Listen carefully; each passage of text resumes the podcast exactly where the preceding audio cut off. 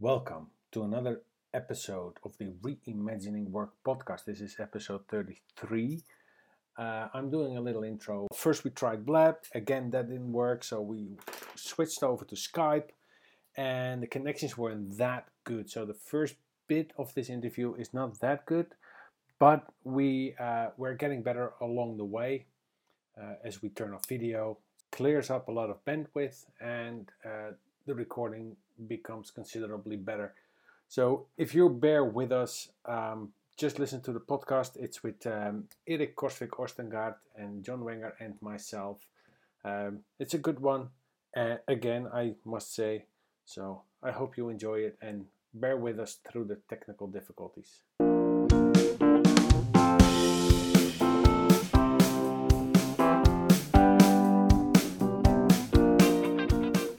So, welcome to episode 33 and a third, made specially for your long playing records of the Reimagining Work podcast.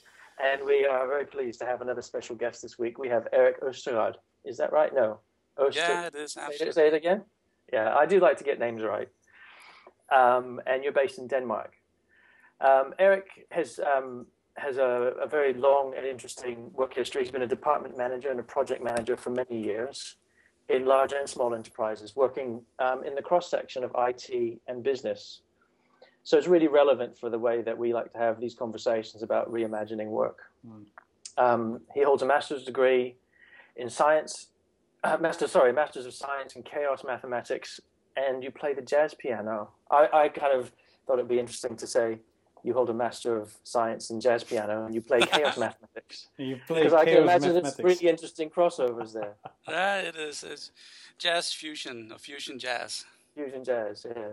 Mm. And um, Erik is the co-founder of Bloch and Østergaard, a management consulting firm. Um, and you focus on new leadership and future of work. And again, these topics really interesting for us as we're sort of um, in that sort of sandpit of reimagining work. So maybe you could say a little bit about what you mean by new leadership and future of work mm. and, take it from there. Yeah, sure. Thanks for having me, and thanks for taking the time just to to listen in to what I do and what we think. But let's let's let's take a case of what I'm doing. This morning, I actually I actually spoke with a guy who sat with a company. He's the manager there. He he wants to grow the company from from 20 to 100 employees and have almost no management, no leaders there. He wants to leave it all up to the employees to, to handle the culture, to handle onboarding, to handle training, to handle uh, coaching of each other. And he wants to actually get out of the way because he wants a very flat organization. And what we spent two hours talking about there was everything from feedback culture, decision making. We're talking about um, how to work with documents in the line where you go from knowledge management into social business instead, and you add something like experience and uh, and uh, in, interpretation of documents on top of that. So all this social layer, all the all the attitude, all the culture that you put into business is, the, the cross section that we work with there. So that's, uh, that's one aspect of what I'm working with. When we're looking at the notion future of work, it is kind of contradictory because the future oh. is already here now and, and oh. it is an obsolete term already. But it is the, the leaving the old thinking of the transactional economics into the new thinking of a circular economics and with notion about the fourth uh, industrial uh, revolution and and uh, all that is what kicks in. It's much more about what goes on between people than on on processes and products. Mm. I do think that because um, if we do accept the term future of work as as being reasonable obsolete, it's more something that you you have to start working on now rather than somewhere in the future. But it's still very dis- descriptive of what it is that we mean. Um, so I think it's still a term that we we're allowed to use in order to uh, just um, subscribe what it is that we think about. Yeah. So yeah, and at the risk of you know some listeners or the listener um, getting annoyed because we're using the term. I think it's a nice it's nice for us to have shorthand while we're kind of moving into a new space. Mm. We're redefining all of these things anyway as we go. And I was thinking as as you started to describe that, Erik, that you're in a really interesting space with that client, like wanting to um, really disperse power and authority right across the organization as they as they want to grow and make it flat. Mm. But there's an interesting interplay when you're in that middle bit of the leader or the manager saying, "This is what I want to happen." So there's kind of an irony of, "I want this. I want you to do this," but the this is take up more kind of autonomy and control in your work. So it mm. kind of requires that that something that needs to happen with all of the, the staff, where they are doing it because they because it's an act of will, because they, they wish it to be so, because they think it's a good idea as well. They're not just doing it out of compliance, because then you get you get something. If it's a, if it's purely out of compliance, then you don't get the end result. If you see what I mean. Yeah, so it's a really absolutely. interesting space you're working in right now. There's a huge difference between if it's by by will or by gunpoint. Yeah, yeah exactly. Yeah, yeah. yeah, One of the, the, the, clients that I spoke to, and t- today is, is Tuesday. That was that was yesterday actually. They are in a highly regulated industry. They uh, they produce software for the pharmaceuticals and for the financials industry. So they are highly regulated. So they are used to having top-down procedures. They're used to doing a lot of QA and QC on whatever they do. So when I, I went there and, and we talked about having uh, culture workshops where we uh, where we discuss uh, how we want to have the department in, in that context. The first thing that I was was uh, was presented with was, well, can you give me a strict project plan with uh, with milestones and KPIs? And said, no, I cannot do that. Not when you're working in a field where you have a number of, of pieces to the puzzle. We know for sure that we do not have all the pieces to the puzzle. Secondly, we, we are not sure what kind of puzzle we're actually putting together. Mm. So when you work with people and you actually sit down and take the time to listen to them on how they want to co-create the, the organization that they're working at, you're to have some unforeseen pushback.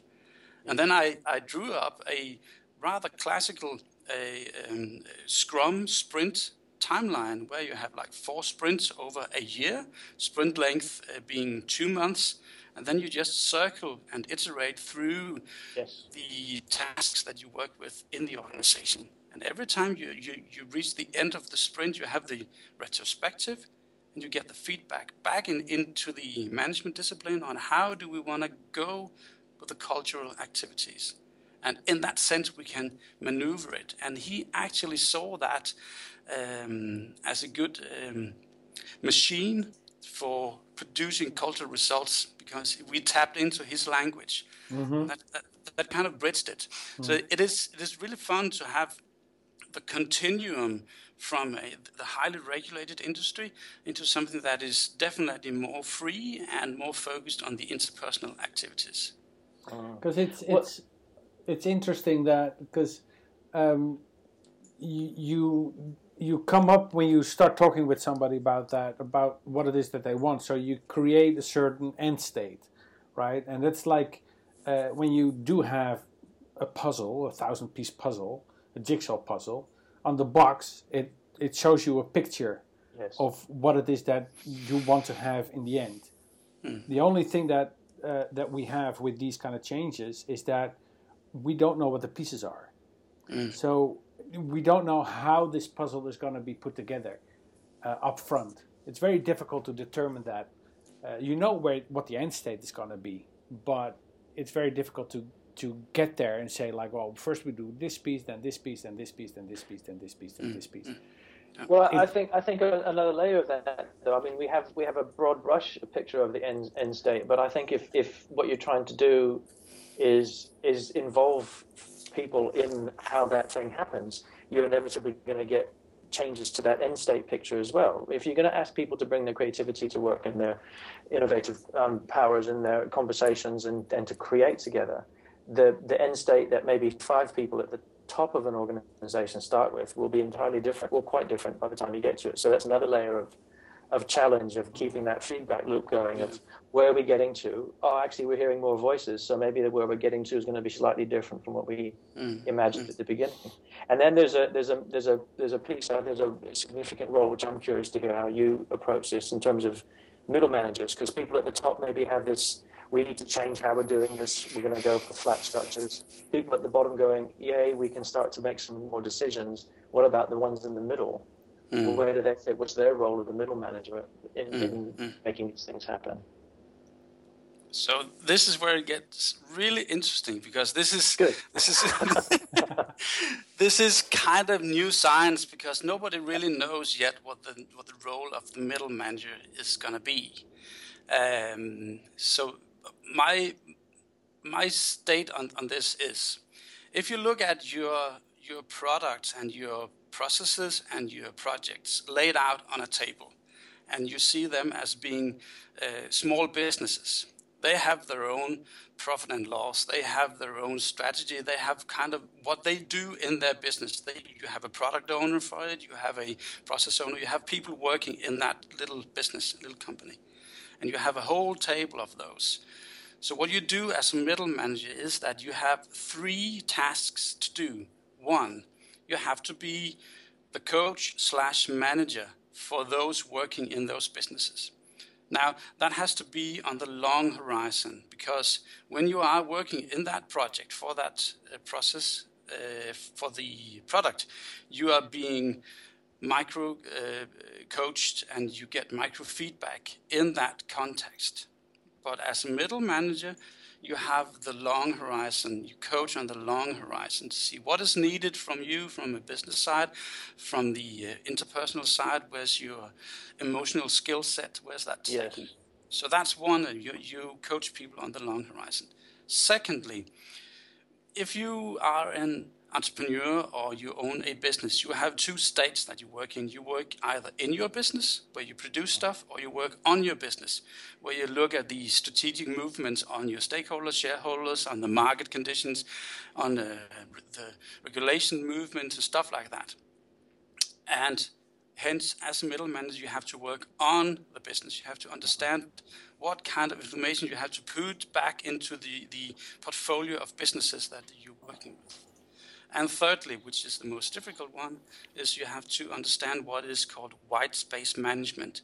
What goes on between the boxes, where uh, budgets are unclear, where strategy is fuzzy, where you have all the politics and rumors, and you have uh, interpretations and uh, all, all that. So it's all about understanding what goes on between your, your company bits and pieces, what I call managerial uh, um, spongy glue, if you can say that. Uh, yeah, I, I mean, I, I, as you were speaking, I had a picture of a, a, a human body, for example, and mm-hmm. each cell, if, if you like, could be a business unit, and each cell has to maximize its performance if it's going to carry oxygen or if it's going to be part of a muscle cell. But mitochondria, so the energy center in each cell, also it has to, while it's maximizing its own sort of mm. business unit, has to not work against the whole. Like you said, you're looking, taking a look at the long the long view, take a look at the big picture. And then there's the connective tissue within us that makes sure everything hangs together because, in, in a sense, mm. the whole thing is functioning as, as a complex entity mm. made up of smaller complex entities. And I think that, that kind of, well, through the, you know, the lenses that I, I look at the world, that sort of points to lots of new things like um, interpersonal skills and emotional intelligence. And I think also throw in there spiritual intelligence and the ability mm. to understand systems and purpose and something bigger than we're just here to make money. So it's mm-hmm. again quite an exciting space you must work in. No, it is. It is. It is. Oh. And uh, you said it yourself. Purpose. Um, it's one thing that that I keep coming back to as a bearing point, uh, oh. and and I feel that people is coming back to it also. Um, this morning I had a chat with. Uh, with, with somebody who was involved in a, a reorganization uh-huh. Um, and uh, they were frustrated about not uh, not really under, understanding why they were in the business and uh, uh-huh. what they contributed with. They could see that from a rational point of view, but the emotional feeling of making sense of meaningfulness and of actually seeing the purpose of what they, they did and how they contributed was missing.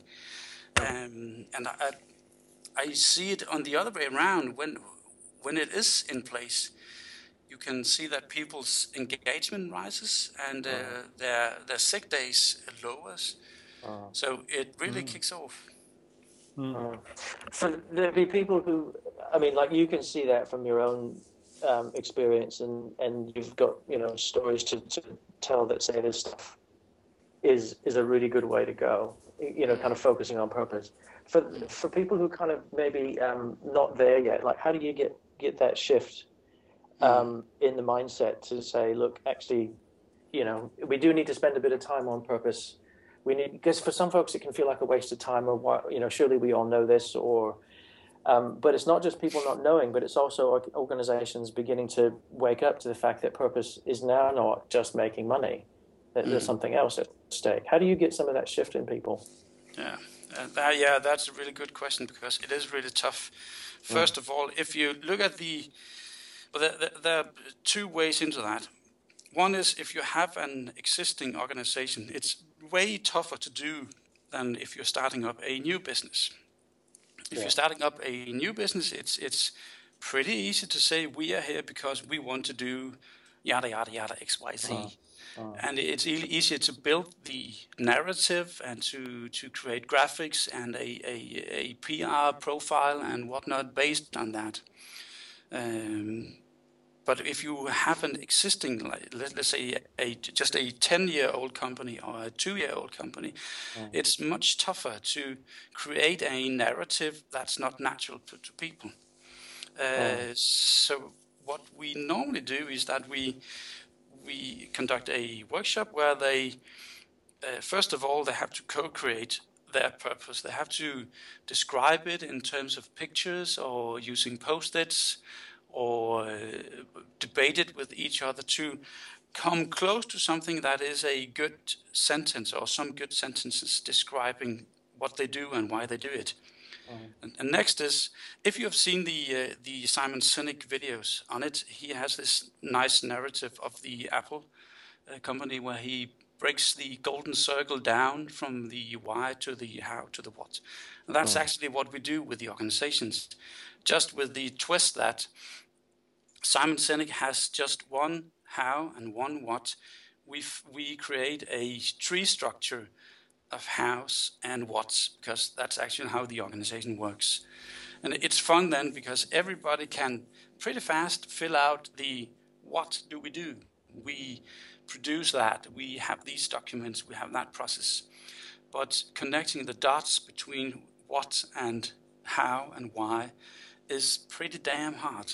Mm. But once you mm. have them all connected, you you see you can see the pattern and you see the interconnectedness of the of all the uh, the, the, dimensions of everybody and what they're doing. Mm. So True. the the tree of the company, so to speak, becomes much more clearer once you have it. But it'll be a lot of work. Absolutely. I, in, Interesting. In one place where where we did that, the executive vice president stood up and said, "Number one, if your project is not on this tree structure, then stop it because then we, we agree it's not important. It mm. doesn't con- contribute to the purpose. Number two, if you see something that we're missing on the tree structure that can contribute to our purpose, then please add it on and then, then we'll prioritize it. Mm. And that, that was really, really strong because they, they actually started killing projects based on that. yeah, well, because they had some alignment with, with a, yeah. a bigger purpose. You realize that, um, you know, maybe what I'm doing is not is not purposeful at all. I, I come to work and I get paid and I'm busy, but it maybe mm. isn't related to purpose. And I think that's one of the big shifts is people going, why mm. are we actually here? What are we in business to, to do mm. um, beyond make money for our shareholders? Yeah. So the the um, the sort of the the, um, the the bigger question that we ask folks when they come on is um, if, if you could change one thing about how work works for people, what would that be? Mm-hmm. So, bearing in mind some of the stuff you've talked about, um, yeah. what, what, would you say? I would say, if I can change one thing, it was oh. for more for more top managers to have the courage to take that leap of faith into doing it. and and that's into, uh, making into making a shift towards being more, yeah exactly yeah. i have the feeling that that that we are popping popcorn when you're popping popcorn it's it's it's irreversible you're done when it pops you are you are there yeah, and i yeah. see that so so many times with the with the managers that once their popcorn pops they will never go back and uh, I, I hope for many managers to really to have the courage to try and look in that way. Uh, and uh, it takes for them uh, courage and for some of them also a lot of conversation and convincing to do that. Oh. Um, but it sticks with them when they do that. Oh. I mean, one of the things I'm thinking about any sort of anything that's involved involving change or transformation is is you know emotions really like you, you, I agree with you. Once you've seen something that that significant, you, you, can't unsee it. You can't unknow it. Mm. Um, but the, when you you've mentioned courage a few times just then in your answer, I'm thinking that there is things like big things like fear that get in the way, mm. And because what you're describing earlier about you know uh, we don't have all the pieces of the puzzle, and in fact we don't really have a fully clear picture of what the puzzle is going to look like at the end anyway. Mm. I can just think that the fear the human things like fear and anger and um, you know all that stuff kind of gets in the way. What what what sort of you what do you bring to the work that that kind of helps people address some of those things or deal with some of those things, the sort of natural human stuff? Yeah, yeah, it's it's interesting because there either you can go for the burning platform and you can have all the sentence like in in 10 years 40% of your companies will be gone it's documented. Mm. And, and you can also say that uh, half of our jobs will be replaced by robots or, or by co- computers. Mm. And you can have all these judgment day sayings that, oh, um, mm. uh, disruption, disruption, and uh, whatnot. it, it's just, it works better if you can paint uh, to them in, in rough strokes, as you said, the picture of a, a, new kind of organization where it's it's uh, it's it's a great place to work, where it's it's more fun, and you can see you make money at the same time where you have happy employees. Um, and uh, I think one of my my last sentences when I have that that that kind of conversation is that mm. please remember that you have one life. Mm. If it's not fun to go to work, then why do you? Why don't you just they then quit and then take your bike and, and go for a ride and or go home and kiss your wife or what you mm. do? Mm. You have one life and it has to be fun. If if you're still stuck in the, in the old way of doing it, then uh, you you need to change it. Mm. I know that's a that's a tough narrative, and it's emotional and, and whatnot. It's based on maybe two hours of conversation with the uh, with the management team, mm. but it's kind of my ending. Mm. it's it's it sounds as you as you spoke there. It sounds like there's a personal story in there somewhere that mm. you've had your own you've had your own kind of epiphany, and you know, looking at your your um your career history, mm. was there some sort of epiphany that that happened for you, or did all this stuff just kind of come naturally and easy to you? Uh, it it didn't come easy. nah, I, I, I, the first time I I was a manager, uh, uh, I had twelve people and, and we built software, and that is like uh, ten no fifteen years ago, stuff like that. Um, I it it ended good, um, but it was a bumpy ride, and I, I didn't know what I did. Um, I, I wasn't aware of how to do it. How the the ten years after that, or twelve years after that, I, I, I was in the same situation. I took over a department, uh, reported to the top managers where I were, and I, I turned it around completely. I just gave out a, a lot of uh, delegation and mandate involving people, listening to them, giving them uh, freedom of uh, of making decisions, uh, and the narrative that I used was the purpose of the company, and it was a whole way, whole new way of, of doing it. So I had that kind of epiphany, and that was in in 2012. Uh, so that's nearly four years of um, uh, conscious leadership, I would say. How did the, how did the, uh, the the people that you did that with, delegating and listening to them Mm. talking, how did they react? Yeah, how did they take to it? Yeah. Um, I think very fast they understood what we were doing and why, and they uh, they thrived in it. I think it was tougher for my management peers and for whom I reported to because it was really new to them. Mm. Yes, I've heard similar stories of people saying the the biggest challenges were with their peers Mm, mm. when they're when they're managing teams and they're they're trying something new because they, they realize they have got to because they've got to try something new. Yeah. Yeah. Um, and the, the, the pushback came really from their peers.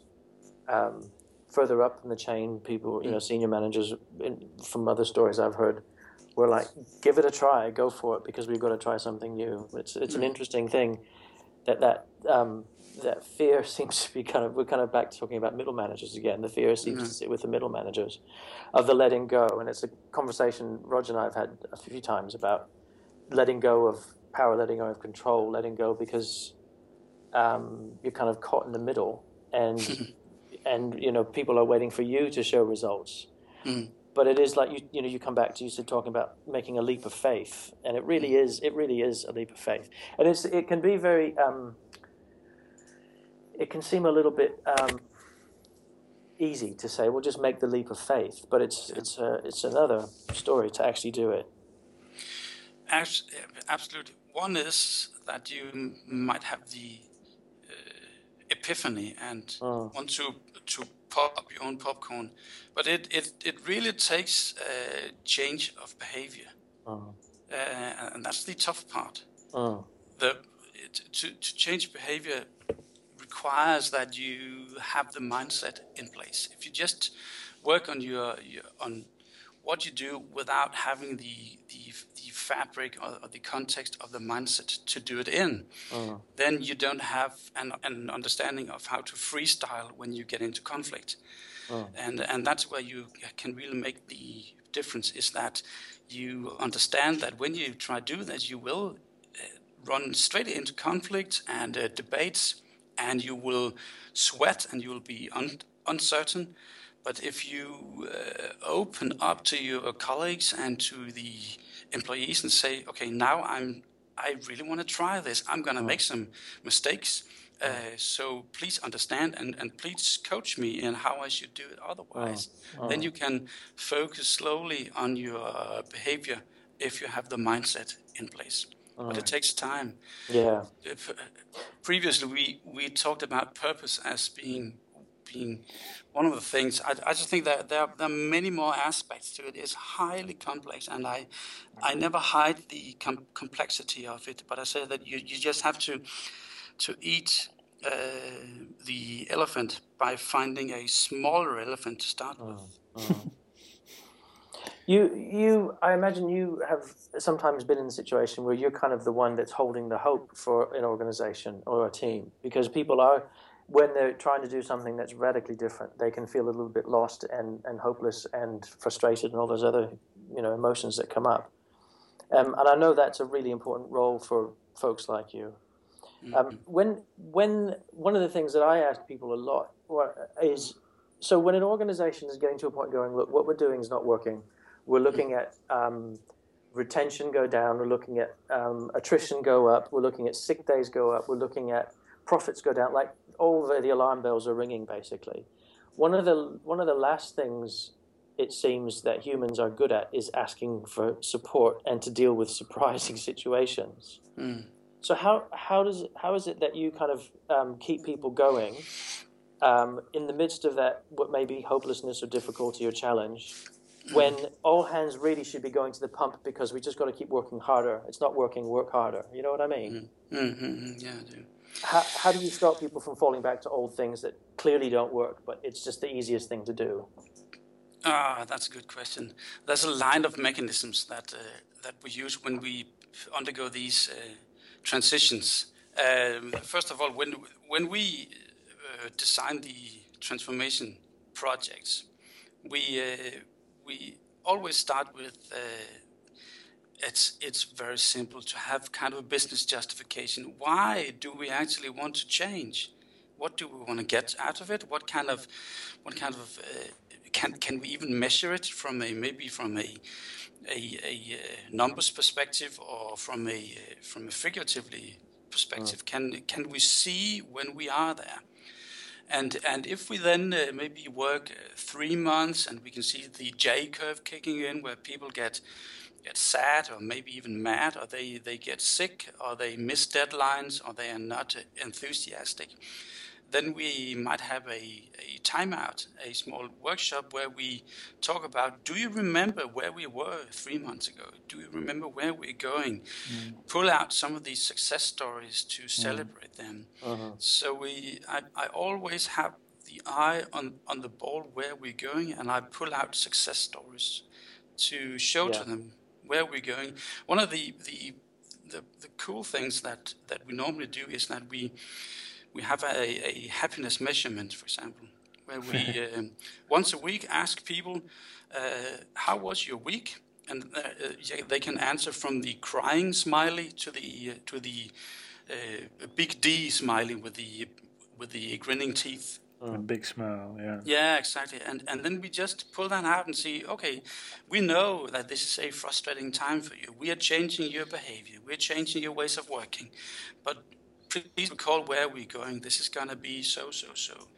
Uh, one thing that we also do is that we map out the network organization to say how how do you actually talk, who, who do you work with, who, who do you get sparring from, and, and then we do that measurement again six months or 12 months after to see uh, qualitatively how the organizational mesh has changed. Mm. And we pull that out and we say, yeah, we, you were there, you are here now. Can you see the change? Can you feel the change? Mm. So it's basically it's it's the same stories that you use to uh, people who are at point zero, basically, to to tell them to show them uh, what what can happen. So when you try to convince somebody to be part of it, you show them a success story of something. Yeah and then you use the same kind of success stories when people you know kind of lose a little bit of momentum mm. and the good thing is that you you probably have success stories related directly to them because they are actually in it and uh, yeah that sounds very good that sounds so you're, good. you're keeping people looking forward and you're keeping yeah. people looking back as well so that they've got some well, you have to know where you come from right in order yeah, to know yeah. where you're going and and to track the progress yeah yeah, so, yeah absolutely yeah. Uh-huh. Yeah, that's pretty cool. So I'm what? kind of the driver and the score counter when it comes to that. Yeah, yeah, yeah, yeah that's right. I, I mean, I think there's an important. That's what I was. I, I, was partly referring to when I talked about being the one that holds the hope. I think you've got to realize that's part of your role as the outsider yeah. coming in. Is with all the other tasks that you carry out, it's about the one that holds the hope for folks and lets people know that things are kind of on track, whether things that things are changing or improving or whatever. Yeah. yeah well, it's a, it's it's it's it's a it's a very significant change that people go through. I mean, it's something that it's the way they work, but it's also their mental state that changes and the culture within the company and all those things. There's there's a lot going on, so you really need people there. Uh, you really need the champions in order to mm. keep moving forward and keep people uh, hopeful that that the change is a good thing. And uh, yeah. Okay. I was yeah, also surprised about the amount of uh, analytics that you uh, use in order to uh, track everything and to make sure that that people are actually, mm. you know, happy. I mean, it, you talk about smiley faces and sad faces, but you know, in the long term, uh, that can be very significant metrics that mm. you can use in order to show your progress. Mm. Yeah, absolutely. It's it's it's very few things that that you can attack from a scientific perspective when it comes to this field because mm. it's it's it's feelings and it's it's it's human actions. So what you can kind of track is the two things that that we talk about here: how happy are you, and and what kind of organizational mesh are we working with? Mm. Uh, it's, it's, an interesting, you know. I think that, that simple question: How happy are you? I, I think it, it's well, I'm not sure that you could say had any kind of sort of scientific uh, foundation, and it might not be part of the whole big data thing. I think it's a really essential question to ask people. Mm. You yeah, know, when when I, I, I was listening to a design professor talk about the importance of design in, in all aspects of our life, and he said, look, the simple question of is simple question of do you like it is essential. It's core to the work. Mm. Because if it doesn't have any kind, if it, if we don't find any way of tuning into it, if we don't feel happy or comfortable, that's going to make a huge impact on how we're applying ourselves in our workplace. So I, it's it seems it seems incredibly simple, but also incredibly powerful. Just to ask how you know how happy are you, mm. and and mark it on a scale. And it also seems like you really care. Yeah, yeah. yeah. And I like it because when I started out with digital or social business and those kind of things, uh, asking if somebody was happy, I was I was always I was thought that it was a very sensible thing to ask somebody, mm. right? And then uh, a lot of folks were just focusing on statistics and, and business outcomes and processes and, and I don't know what. And one of the things that came up quite regularly is that, well, you can't measure happiness. And I was like, yeah, you can. You just ask somebody mm. and make sure that they can have a can give a fair answer. Mm-hmm. So uninhibited. Mm. And then you know, and when you do it over a long period of time, then you measure it. Then mm. you have your metric So mm. it makes a lot of sense to me, anyway. I will be honest and say I'm I'm not the scientific expert in how to measure happiness and how to actually uh, mm. attack that from a scientific perspective. There are like the other Danish guy, Alexander Kjerulf, who works a lot with that, and he could be mm. interesting mm. you to have in one of the mm. other podcasts. But mm. I, I lean into his and their work, and I I plug out some of the uh, things from there, and I I have learned that um, when we undergo the transformations, that just having the if you can call it a smileometer or a, a mm. habit measurement is a is a conversation starter. Yeah, yeah, absolutely. And that's, that's absolutely what we absolutely use yeah. it for. Absolutely, because it's only ever going to be subjective, as, as is most things in the cosmos. But um, like you say, it's a conversation starter because from there you can kind of pinpoint what are the things that are working, what are the things that are not working so well. Can I ask you a slightly left field question? Because I was interested in your ja- in your jazz piano, mm-hmm. and, and I have this idea that we're all, everything within us is connected to everything else. What what what connection is that? Do you think to the work that you do oh. uh, and the conversation we're having now. Ah, beautiful. Question. Don't worry about a little bit of dead air because um, I don't know, don't know if you prepared for that question, but I think it's I think, I think it's it's integral to who you are and how you carry out your work and how you see the world. Yeah. Okay. Let's uh, let uh, let me paint you a a picture. It's uh, Monday night and uh, we're in the basement of our guitar player. He's got Per and he plays the guitar. And there's the drummer, and there's the keyboard player, and there's a bass player, and me, I'm the singer and the jazz pianist. And we play a Steely Dan, uh, Phil Collins in, inspired thingy. So it's a lot of uh, jazzy uh, chords and uh, rhythm and uh, so thing.